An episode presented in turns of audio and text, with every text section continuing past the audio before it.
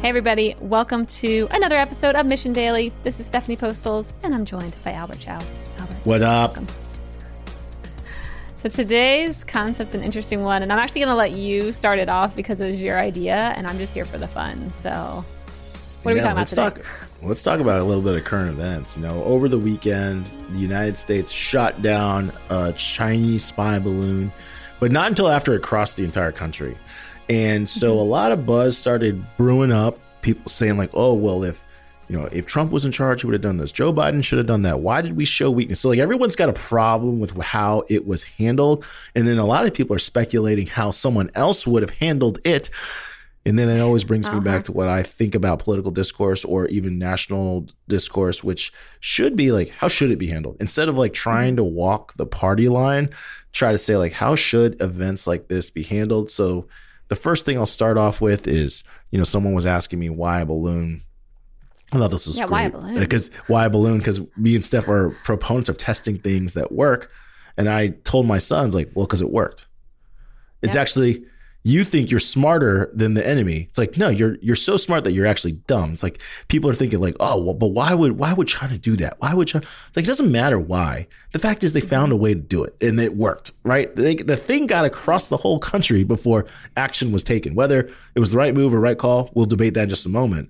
But it's actually quite smart now that I think about it, right? It doesn't show mm-hmm. up on radar. It's not seen as a non threat. If it was spying, it definitely collected whatever it was trying to collect. I don't know if it got what it was supposed to get, but it got something, right? Um, sending yeah. signals back there. It was high enough that it would be difficult to shoot down. Like they had to assemble like scrambling fighter jets to go up and actually intercept it. Like it was that high in the air. So mm. the question shouldn't be why a balloon. The question should be how should it be handled? Because now that you know that you can slip a balloon under radar into any country, this becomes, I feel like, a different problem, right? yeah. Well, actually, I, I think why a balloon is a great question because now I start thinking about all the other things that could be sent into the air that no one would suspect. Like I mentioned earlier, a blimp. A blimp is so friendly. It's like, look at the blimp. It has a cute yeah. logo on the side.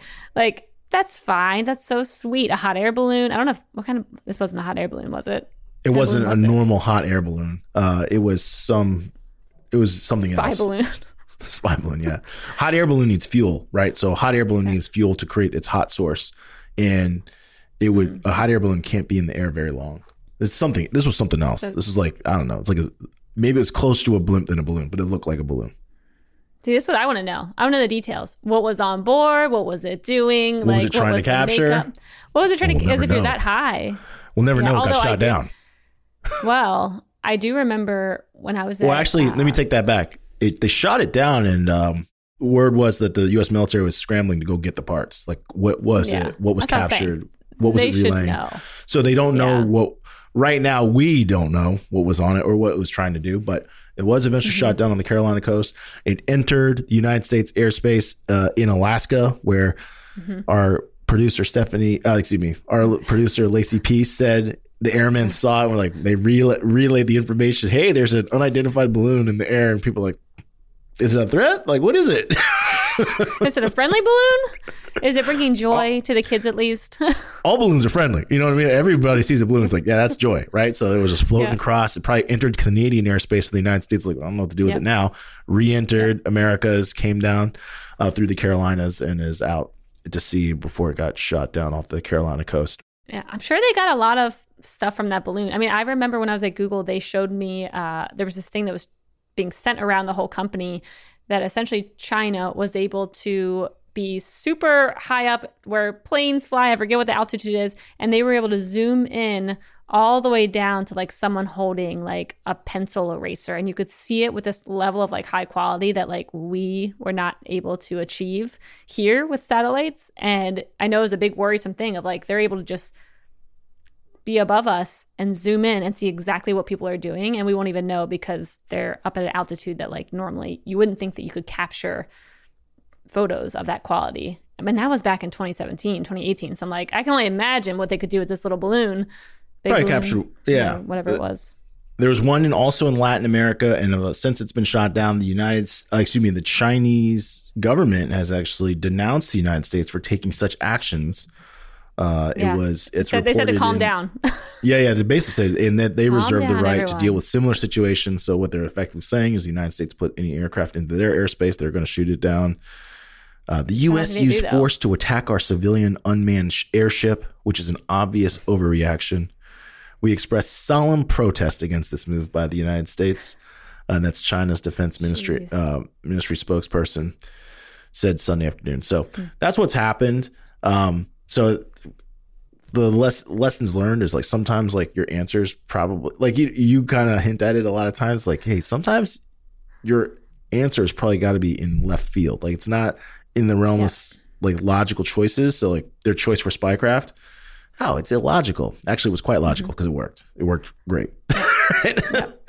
I mean, maybe the future doesn't work but it worked great. It's- yeah, yeah. Fool me once, mm, fool me twice. Oh, I don't know however many times that balloon's been out there, but I do think it opens up people's mind to like think differently. And actually, this is remind me of a concept I want to talk about in a future episode. I'll write it down though, because I don't want to do what I always do and take us off course. Um, but I do think the one interesting thing that I know we were talking about earlier was around this concept of like how polarizing like people can make this issue, and it just is like, well, if this person was president or this one or when Yeah. they were, and it just turned into this thing where it's like all of a sudden you see everyone against each other, and I'm like, yeah trying to take that's a also a huge yeah like why don't we all just view it for what it is now of like how should it be handled regardless of political party regardless of if you're left right whatever you are like can everyone come together and not try and like demonize the other side and be like this is your fault or this was because your leaders and whatever it is that's just the most interesting piece to me of like how do you not polarize everyone here? And like how can we like come together? Which maybe so to me that's what this show will attempt to do which is to say hey Mm-hmm. how would you deal with it? So like how should the country deal with it going forward? So the subject at hand is foreign objects or foreign craft unidentified foreign craft over national soil. How do you want your country to deal with it? Mm-hmm. I would say, bye, get it out of there. like it's probably not friendly. Uh, pretty sure we know how they feel about us. There's not Yeah. like that's not there's not any room for being like, well, maybe China likes. No, they don't. They could they would want to freaking kill us all if they could. Probably not that, but like definitely the government is not friendly. A lot of There- the people there- different story. I think it would be wise for all nations to adopt a zero tolerance policy for foreign objects in their airspace. Because then it leaves less Yeah. question as to what is the intent of this thing. If we all know the only way that I can fly over your air is through flight plan, a cleared flight plan, it seems to make it easy and hopefully unnerving for every nation to be like, oh, Mhm. that's flight 123. It's supposed to go over here right now. Perfectly good. I cleared that.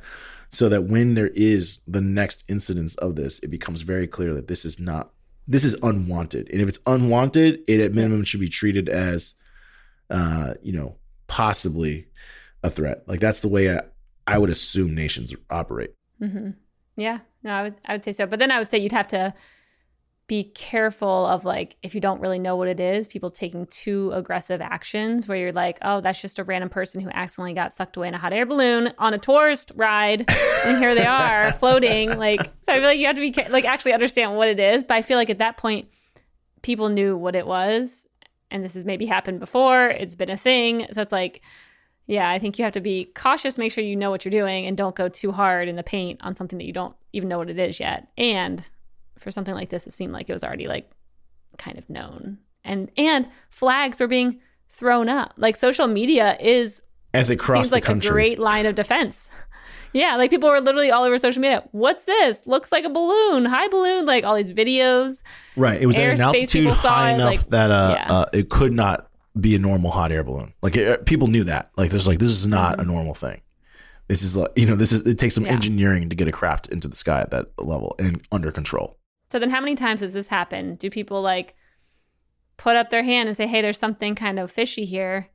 Think about UFOs. There's so many videos, and I feel like no one ever gets the Oh, the proper Pentagon's respect come out when and said they it. like spot something.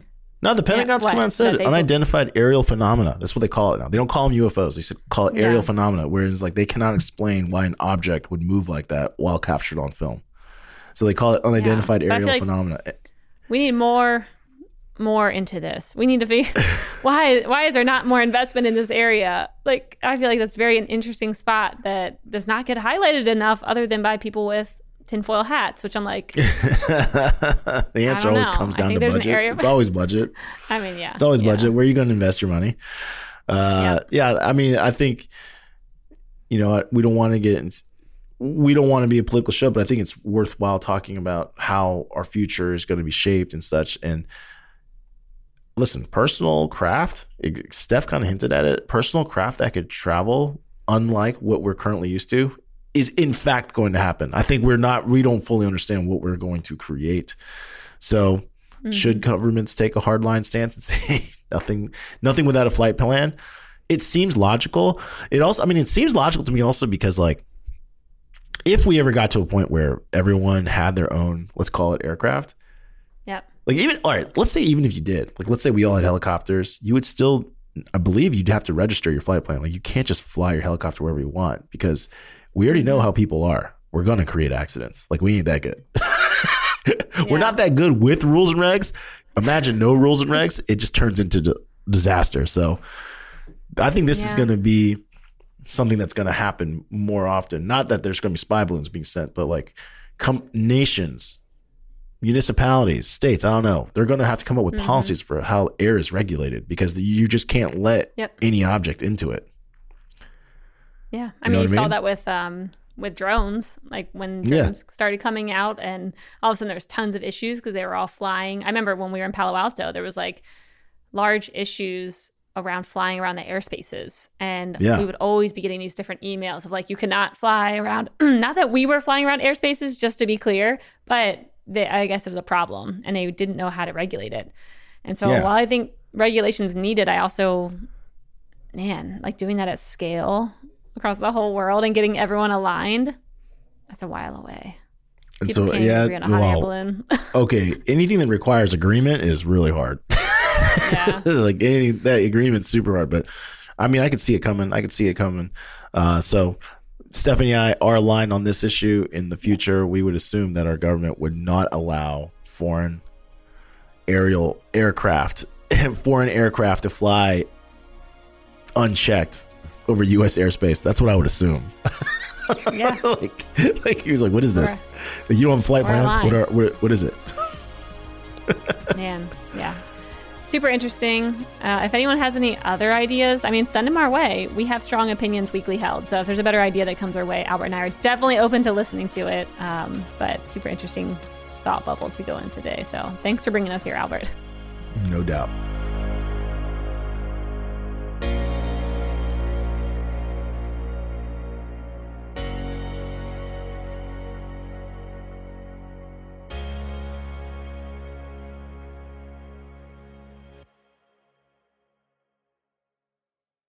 Hey, listeners, thanks for tuning into this episode. I hope you enjoyed it as much as I did. If you haven't already, please subscribe, rate, and review this podcast. It helps spread the word, and I would greatly appreciate it.